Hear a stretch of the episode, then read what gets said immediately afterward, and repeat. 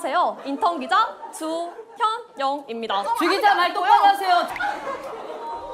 주현영님의 본명은 주현영으로 본명 그대로를 활동명으로 사용하고 있어요. 어렸을 때부터 피아노 연주에 관심이 많았던 주현영님은 피아니스트가 되기 위해 예술고등학교에 진학할 준비를 하였었는데요. 예술고등학교에 진학하기로 결정난 이후에 입학 시기가 다가오자 연기자가 되고 싶다는 생각이 들게 되었고 진로를 확 바꾸어서 연기과로 들어가게 되었다고 해요. 주현영님은 그렇게 연기자가 되기 위해 연기 연습과 공부를 하며 학창 시절을 보낸 이후에 배우 엄태용, 신소열린 등 유명 배우들을 배출해낸 국민대학교 영, 영화과에 입학하여 본격적으로 연기자가 되기 위한 길을 걷게 되었다고 해요. 그렇게 대학 생활을 하던 주현영님은 2019년 1월경에 스타디움 엔터테인먼트와 전속 계약을 하면서 배우 생활을 시작하였고 옴니버스 형식의 단편 영화 시리즈인 동명이인 프로젝트 시즌 3에 포함된 15분짜리 단편 영화 내가 그리웠니라는 작품에 주연으로 출연하여 배우로서 데뷔하게 되었다고 해요. 앞서 언급한 동명이인 프로젝트라는 단편 영화 시리즈를 2017년부터 쭉 제작해온 이경원 감독님은 이 프로젝트를 제작할 때 딱 세 가지의 규칙을 꼭 지켰다고 하는데요. 그 규칙은 첫 째로 출연하는 두 배우는 신인일 것, 둘째로 컷을 끊지 않을 것, 마지막으로 각본 없이 시작할 것이라고 해요. 주현영님이 전속 계약했었던 연예 기획사인 스타디움 엔터테인먼트는 워너원 옹성우님, 아스트로 차은우님이 대표적으로 소속되어 있는 판타지오라는 소속사의 전 대표 나병준 대표가 만든 연예 기획사로 꽤나 단단한 입지와 유망한 비전을 가지고 있는 듯하였으나 대표가 자신이 엔터 사업이 잘 되지 않자 사업을 정리하고 다른 엔터테인먼트로 이적하게 되면서 현재는 회사가 정리되었다고 해요. 그래서 주현영님도 과거에 이미 계약 종료 수순을 밟고 현재는 아직까지 소속된 회사가 없는 것으로 알려져 있어요. 내가 그리웠니라는 단편 영화를 시작으로 웹드라마계에서는 꽤나 유명한 웹드라마인 일진에게 찍혔을 때 시리즈에 출연하게 되면서 젊은 층에게 주현영이라는 이름을 조금씩 알리게 되었고 마음이 시키는 대로 진흙탕 연애담 2 등 여러 웹드라마에 출연하며 웹드라마를 즐겨보는 시청자들이라면 알만한 수준에 다다르게 되었다고 해요. 주현영님은 사실 영화든 드라마든 촬영 경험이 각본 없이 진행되었던 단편 영화 하나라고 볼 수 있을 정도로 실제 촬영 경험이 매우 부족한 상태라고 할 수 있는데요. 주현영님은 일진에게 찍혔을 때를 촬영할 당시에 첫 방송용 연기임에도 불구하고 그 많은 신인 배우들 사이에서도 자연스러운 연기가 너무 돋보여서 시청자들은 주현영님을 보고 연기 경험이 많은 배우를 섭외한 줄 알았는데 이게 첫 작품인 게 놀랍다. 와 같은 반응을 보였다고 해요. 많은 사람들에게 신인치고는 연기력이 뛰어나다고 호평받는 주현영님은 본인이 연기에 점수를 매긴다면 몇 점을 주시겠습니까? 라는 질문에 앞으로의 배우 인생을 총 5점이라고 한다면 지금은 2점 정도 되는 것 같다. 나머지 3점은 나이를 먹으면서 채워 나가겠다라고 답했어요. 이렇게 여기저기서 열심히 활동을 하던 주현영님은 2021년 9월쯤에 유명 코미디 프로그램인 SNL 코리아 리부트 시즌 1에 고정 크루로 출연하여 주기자라는 인생 캐릭터를 만나게 되는데 사회초년생 인턴 기자를 소름 끼치게 재현해내며 많은 이들의 공감을 사게 되었고 내 모습 같아서 눈물 난다 흑역사가 떠올라 괴롭다 등의 시청자들의 반응을 이끌게 되었어요. 게다가 SNL 코리아에 출연한 게스트로는 1화엔 배우 이병헌님, 2화엔 배우 하지원님, 3화엔 배우 조정석님이 나오는 등 매 회차마다 초호화 게스트가 출연하였는데 이런 초호화 게스트들의 영상들을 모두 압도적으로 제치고 주현영님이 주기자라는 역할을 맡으며 메인으로 출연한 영상이 500만 회를 넘는 조회수를 기록하며 현재까지 업로드된 영상 중 가장 높은 조회수를 기록한 영상이라는 타이틀을 차지하고 있어요. 주현영님은 성격 유형 검사인 MBTI 검사 결과로 ENTJ 즉 대담한 통솔자 유형이 나왔다고 하는데요. 이 유형은 대한민국에서 3.8% 정도밖에 없는 꽤나 희귀한 유형으로 리더십이 있고 완벽주의에 계획형 인간이며 야망이 크다라는 특징을 가지고 있다고 해요. 여담으로 이 유형에 해당하는 유명인으로는 유튜버 논리왕 전기님, 유튜버 승우아빠님, 유튜버 에이전트 H님 등이 있다고 하네요. 롤모델로 삼은 선배 배우가 있나요? 라는 질문에 주현영님은 롤모델로 배우 염정아님을 선정하였는데요. 그 이유에 대해 스크린에 염정아 선배님의 얼굴이 꽉 찼을 때 감정이 폭발하는 모습이 얼굴에 있는 미세한 근육으로 섬세하게 표현되는데 그게 화면을 뚫고 느껴져서 나도 나중에 저렇게 연기할 수 있으면 좋겠다라고 밝혔어요. 주현영님은 자신이 가장 예뻐 보일 때를 찬물로 세수를 하고 거울을 봤을 때로 선정했을 정도로 본래 피부가 워낙 하얗고 깨끗하다고 해요. 찬물로 세수하고 거울을 보면 창백하고 맑고 투명한 얼굴이 보인다고 하네요. 연기자로서만 알려진 주현영님은 사실 연기뿐만 아니라 노래도 꽤나 수준급으로 잘한다고 하는데요. 첫 주연을 맡았던 웹드라마인 마음 시키는 대로에서는 Something Special이라는 곡을 직접 부르기도 하였고 이 곡을 꽤나 잘 부른 탓에 주현영님이 불렀다는 사실을 모르고 듣는다면 실제 가수가 부른 것으로 착각 할 수 있을 것 같아요. 이 영상 내용은 모두 인터넷에 기반한 자료들을 정리하여 만든 것이라 사실과 조금은 다른 내용이 있을 수 있어 그 점 양해 부탁드리겠습니다. 잘못된 내용이나 TMI 내용에 대하여 추가하실 내용이 있다면 댓글을 달아주시면 감사하겠습니다. 영상이 재밌었다면 구독과 좋아요 꾹 눌러주시고 오늘 또 포비아나로 되시길 바라겠습니다.